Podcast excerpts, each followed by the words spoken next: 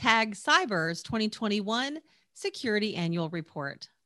I'm Tanya Hall, and joining me is Dr. Edward Amoroso, research professor at NYU and founder and CEO of TAG Cyber. Welcome, Ed. Nice to see you, Tanya. What's the mission of TAG Cyber and what motivated you to start the company? Well, we do research and advisory, and I thought it made sense to try to develop really high quality content for cybersecurity. There's, there's all these different groups that develop content. There's academic groups that produce papers, most of which you can't understand. Um, there's a lot of research and advisory companies that, frankly, may not do the greatest job. A lot of times there's a little bit of compensation that affects and influences the content. And then there's all the stuff that comes from vendors, which tends to be very marketing in orientation. So Tag Cyber, we try to take the best elements of those uh, into a very different way of producing research and advisory content for uh, cybersecurity professionals.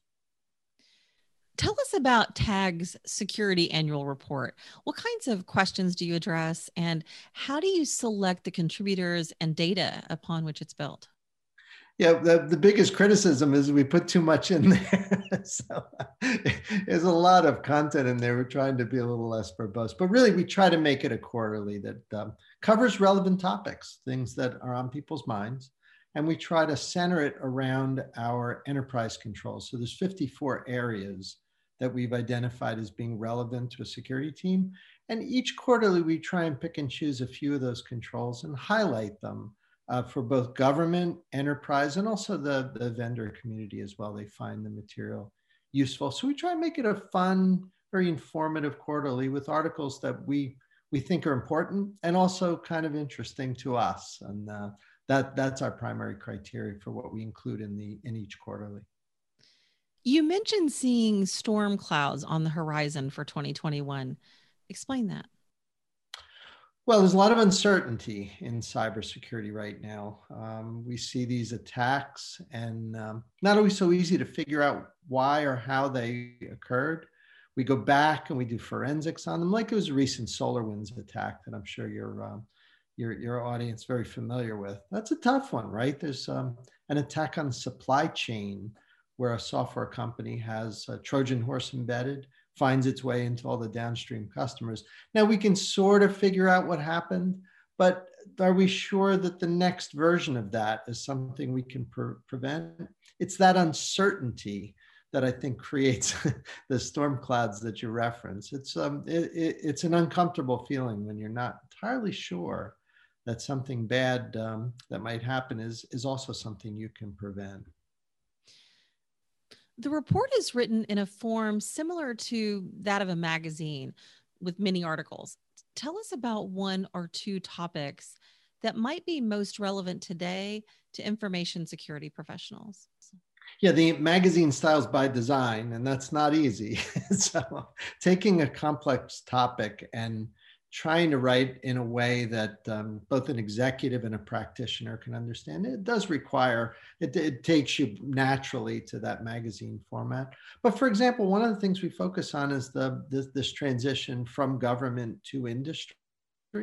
Um, it's an interesting thing because in most of our society, we think of it in the opposite way, right? Where you have a business career, and then at some point in your business career, you decide you're going to go into government. You know, you, hear that all the time. Well, cyber, it's the opposite. A lot of people will learn cybersecurity in the military or DHS. They, they develop some skills and then they go to industry where they can make some money. And, and we've tried to inform th- these groups that are either on the, the sending or receiving end of that that that's a tough transition. People who learn in government um, sometimes um, have quite a jolt when they show up in a business. And that's an example of something that we would try to help them understand as they do their career planning. So it's that kind of unique treatment. We look for things that probably are not being covered um, in the same manner in other publications. One reoccurring theme that caught my eye was how email remains a critical threat vector what lessons are we still not learning here? Boy, isn't that a bummer, right? Email was a problem 10 years ago. It still is today. I, I mean, the challenge is this this uh, this trade-off we make between spectacular convenience and and security. Like the the magic of email is now you right now you and I could sit down and essentially compose a personal note literally to anyone anywhere under any circumstance. That's pretty magical when you think about that, that I could send a note to someone that will get there instantaneously.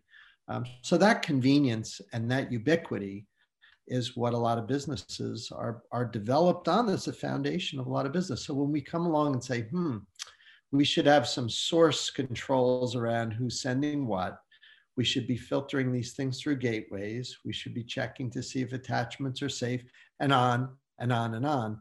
Each of those chips a little bit at that spectacular convenience. And when you in an aggregate, a lot of people have decided, well, no, I'm not going to encrypt and I'm going to do what I have to do to just um, make full use of email and maybe not worry so much about threat. So that's what's happened.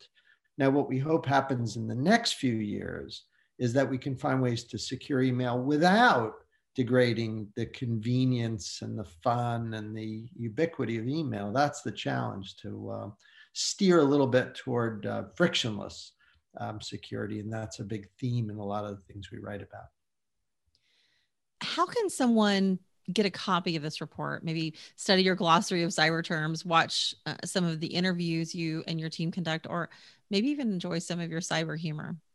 Well, they should write a million dollar personal check to me, and that no, um, they can just download it from our website. You know, we just have it, have it there as a free download. So if you go to tag-cyber.com, it's right there. It's easy. We put it right smack in the front of our website, and you click on it, and we get quite a few downloads. A lot of people um, are quite surprised when they visit the site and see that um, what's essentially a professionally produced volume of book is there just for download. We, we, we want nothing more than for people to uh, download, enjoy, and benefit from the book. That's why we do it.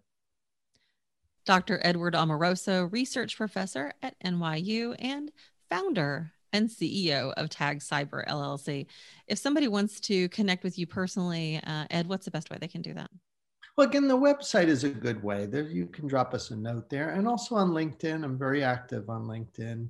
Um, so I hope people will follow me on LinkedIn. I po- post something just about every day. So either LinkedIn or the website would be a great place to be in touch with me. Thanks again for joining us, Ed. It's been my pleasure.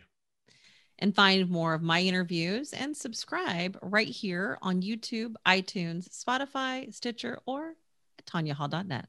Thanks for watching.